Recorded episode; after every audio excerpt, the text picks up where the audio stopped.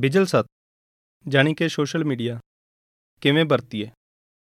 ਬਦਲਦੇ ਸਮਿਆਂ ਨਾਲ ਮਨੁੱਖ ਦੇ ਗੱਲਬਾਤ ਕਰਨ ਦੇ ਸਾਧਨ ਵੀ ਬਦਲਦੇ ਰਹਿੰਦੇ ਨੇ ਅਤੇ ਤਕਨੀਕ ਇਹਨਾਂ ਸਾਧਨਾਂ ਨੂੰ ਦਿਨ ਪਰ ਦਿਨ ਹੋਰ ਸੁਖਾਲੇ ਕਰਦੀ ਜਾ ਰਹੀ ਹੈ। ਹੁਣ ਦੇ ਸਮੇਂ ਬਿਜਲ ਸੱਤ, ਜਾਣੀ ਕਿ ਸੋਸ਼ਲ ਮੀਡੀਆ ਦਾ ਬੋਲਬਾਲਾ ਹੈ। ਕਿਸੇ ਵੀ ਉਮਰ, ਕਿੱਤੇ ਜਾਂ ਵੰਨਗੀ ਦਾ ਮਨੁੱਖ ਬਿਜਲ ਸੱਤ ਦੇ ਵੱਖ-ਵੱਖ ਮੰਚਾਂ ਉੱਤੇ ਆਪਣੀ ਗੱਲ ਬੋਲ ਕੇ ਜਾਂ ਲਿਖ ਕੇ ਸਾਂਝੀ ਕਰ ਸਕਦਾ ਹੈ। ਬਿਜਲ ਸੱਤ ਦੀ ਵਰਤੋਂ ਦਿਨ ਪਰ ਦਿਨ ਵੱਧਦੀ ਜਾ ਰਹੀ ਹੈ।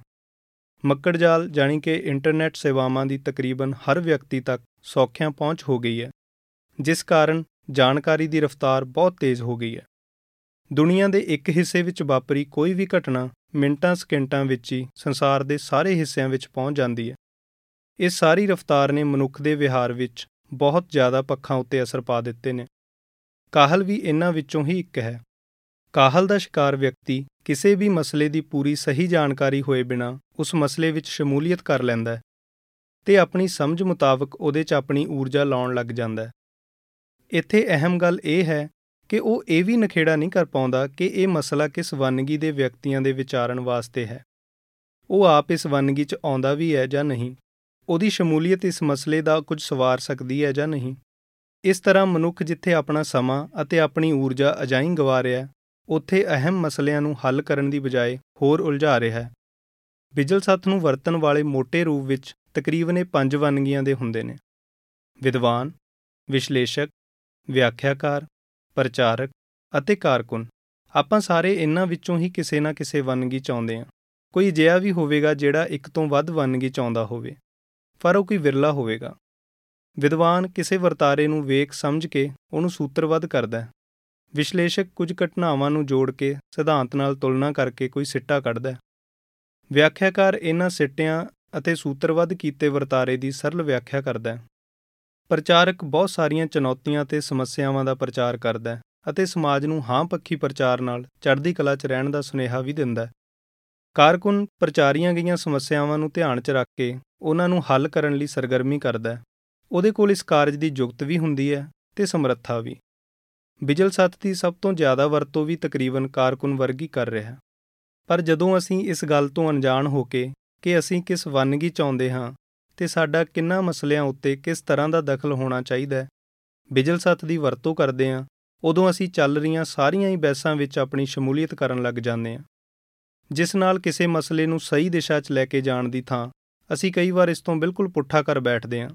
ਜੋ ਕੰਮ ਵਿਦਵਾਨ ਵਰਗ ਦਾ ਹੈ, ਉਹਦੇ 'ਚ ਵੀ ਸਾਰੇ ਬੈਸਰੇ ਹੁੰਦੇ ਨੇ। ਵਿਸ਼ਲੇਸ਼ਕ ਦੇ ਕੰਮ 'ਚ ਵੀ ਅਤੇ ਇਸੇ ਤਰ੍ਹਾਂ ਬਾਕੀਆਂ ਦੇ ਵੀ। ਕਾਰਕੁਨ ਦਾ ਅਸਲੀ ਕੰਮ ਜ਼ਮੀਨੀ ਪੱਧਰ ਤੇ ਸਰਗਰਮੀ ਕਰਨ ਦਾ ਹੈ। ਉਹ ਵੀ ਬਿਜਲ ਸੱਤ ਦੀਆਂ ਬਹਿਸਾਂ 'ਚ ਵਿਅਸਤ ਰਹਿੰਦਾ ਹੈ ਤੇ ਸਮਝਦਾ ਹੈ ਕਿ ਮੇਰੀ ਸਰਗਰਮੀ ਹੋ ਰਹੀ ਹੈ। ਇਹ ਇੱਕ ਵੱਡਾ ਕਾਰਨ ਹੈ ਕਿ ਸਾਡੇ ਮਸਲੇ ਕਿਸੇ ਥਾਂ ਪੱਤਨ ਨਹੀਂ ਲੱਗ ਰਹੇ। ਮਸਲਿਆਂ ਦੀ ਸਿਰਫ ਚਰਚਾ ਹੈ, ਪਰ ਹੱਲ ਵੱਲ ਨੂੰ ਕੋਈ ਠੋਸ ਪ੍ਰਾਪਤੀ ਨਹੀਂ। ਇਸੇ ਸਮਝ ਤੋਂ ਸਖਣੇ ਹੋਣ ਕਰਕੇ ਕਈ ਵਾਰ ਤਾਂ ਅਸੀਂ ਕਿਸੇ ਮਸਲੇ ਵਿੱਚ ਸਿਰਫ ਉਹਦਾ ਨਾਂ ਪੱਖੀ ਨੁਕਤਾ ਹੀ ਪ੍ਰਚਾਰਨ ਲੱਗ ਜਾਂਦੇ ਹਾਂ। ਸਿਰਫ ਪ੍ਰਚਾਰਨ ਨਹੀਂ, ਉਹਦੇ ਤੇ ਵੱਡੀਆਂ-ਵੱਡੀਆਂ ਅਤੇ ਕਈ-ਕਈ ਦਿਨਾਂ ਲਈ ਬਹਿਸਾਂ ਵੀ ਕਰਦੇ ਹਾਂ। ਜਦ ਕਿ ਉਹਦੇ 'ਚ ਜੋ ਹਾਂ ਪੱਖੀ ਨੁਕਤਾ ਸਮਝਣ ਅਤੇ ਪ੍ਰਚਾਰਨ ਵਾਲਾ ਹੁੰਦਾ ਹੈ, ਉਹ ਅਸੀਂ ਸਾਰੀ ਗੱਲਬਾਤ 'ਚੋਂ ਮਨਫੀ ਕਰ ਦਿੰਨੇ ਹਾਂ। ਮਸਲਨ ਪਿਛਲੇ ਦਿਨਾਂ 'ਚ ਰਾਮ ਮੰਦਰ ਵਾਲੇ ਮਸਲੇ ਵਿੱਚ ਅਸੀਂ ਸਿਰਫ ਦੋ ਗੱਲਾਂ ਉੱਤੇ ਆਪਣੀ ਸਾਰੀ ਊਰਜਾ ਲਾਈ ਰੱਖੀ। ਪਹਿਲੀ, ਉੱਥੇ ਸਾਡੇ ਕੌਣ ਬੰਦੇ ਪਹੁੰਚੇ ਅਤੇ ਉੱਥੇ ਕਿਸ ਨੇ ਕੀ ਬੋਲਿਆ? ਜਦੋਂ ਕਿ ਪ੍ਰਚਾਰ ਇਸ ਗੱਲ ਦਾ ਹੋਣਾ ਚਾਹੀਦਾ ਸੀ ਕਿ ਇੰਨੇ ਯਤਨਾਂ ਦੇ ਬਾਵਜੂਦ ਇਹ ਸਾਡੇ ਵਿਰੋਧ ਅਤੇ ਸਾਡੇ ਪ੍ਰਭਾਵ ਕਰਕੇ ਸਾਡੀਆਂ ਅਹਿਮ ਸ਼ਖਸੀਅਤਾਂ ਨੂੰ ਸੱਦਣ ਵਿੱਚ ਨਾਕਾਮਯਾਬ ਰਹੇ। ਜੋ ਉੱਥੇ ਪਹੁੰਚਿਆ, ਉਹ ਪਹਿਲਾਂ ਹੀ ਸਾਡੇ ਵੱਲੋਂ ਰੱਦ ਕੀਤਾ ਹੋਇਆ। ਪਰ ਅਸੀਂ ਆਪਣੀ ਕਾਹਲ ਅਤੇ ਘੱਟ ਸਮਝ ਕਾਰਨ ਆਪਣੀ ਨੈਤਿਕ ਜਿੱਤ ਦਾ ਸਹੀ ਤਰੀਕੇ ਪ੍ਰਚਾਰ ਨਹੀਂ ਕਰ ਸਕੇ। ਇਸੇ ਤਰ੍ਹਾਂ ਮਹੀਨੇ 2 ਮਹੀਨੇ ਬਾਅਦ ਕੋਈ ਨਾ ਕੋਈ ਮਸਲਾ ਖੜਾ ਰਹਿੰਦਾ ਹੈ। ਭਾਵੇਂ ਉਹ ਵਿਦਵਾਨਾਂ ਦੇ ਵਿਚਾਰਨ ਵਾਲਾ ਹੀ ਕਿਉਂ ਨਾ ਹੋਵੇ, ਪਰ ਅਸੀਂ ਸਾਰੇ ਜਨਤਕ ਥਾਵਾਂ ਤੇ ਉਹਦੇ ਚ ਉਲਝੇ ਰਹਿੰਦੇ ਹਾਂ। ਸਮੇਂ ਅਤੇ ਤਕਨੀਕ ਨੇ ਜੇਕਰ ਸਾਨੂੰ ਕੁਝ ਅਜਿਹੇ ਸਾਧਨ ਮੁਹੱਈਆ ਕਰਵਾ ਦਿੱਤੇ ਨੇ, ਜਿਨ੍ਹਾਂ ਨਾਲ ਅਸੀਂ ਆਪਣੀ ਗੱਲ ਸੰਸਾਰ ਦੇ ਹਰ ਇੱਕ ਹਿੱਸੇ ਤੱਕ ਪਹੁੰਚਾ ਸਕਦੇ ਹਾਂ, ਤਾਂ ਸਾਨੂੰ ਉਹ ਸਾਧਨਾਂ ਦੀ ਠੀਕ ਵਰਤੋਂ ਕਰਨ ਵੱਲ ਵਧੇਰੇ ਧਿਆਨ ਦੇਣਾ ਚਾਹੀਦਾ ਹੈ। ਸਾਨੂੰ ਆਪਣੀ ਥਾਂ ਬਾਰੇ ਸਪਸ਼ਟ ਹੋਣਾ ਚਾਹੀਦਾ ਹੈ ਕਿ ਅਸੀਂ ਕਿਸ ਵੰਨਗੀ 'ਚ, ਕਿਹੜੇ ਮਸਲਿਆਂ ਤੇ ਅਤੇ ਕਿਸ ਤਰੀਕੇ ਆਪਣੀ ਗੱਲ ਰੱਖ ਸਕਦੇ ਹਾਂ। ਫੇਰ ਹੀ ਸਾਨੂੰ ਆਪਣੀ ਸਰਗਰਮੀ ਕਰਨੀ ਚਾਹੀਦੀ ਹੈ। ਜੇਕਰ ਇਸ ਤਰ੍ਹਾਂ ਨਹੀਂ ਕਰਦੇ, ਤਾਂ ਮਸਲਿਆਂ ਨੂੰ ਹੋਰ ਤਾਂ ਉਲਝਾ ਸਕਦੇ ਹਾਂ ਪਰ ਉਹਨਾਂ ਦੇ ਹੱਲ ਵੱਲ ਨੂੰ ਜਾਣ 'ਚ ਅਸੀਂ ਕਾਮਯਾਬ ਨਹੀਂ ਹੋ ਪਾਵਾਂਗੇ। ਵਾਹਿਗੁਰੂ ਜੀ ਕਾ ਖਾਲਸਾ, ਵਾਹਿਗੁਰੂ ਜੀ ਕੀ ਫਤਿਹ।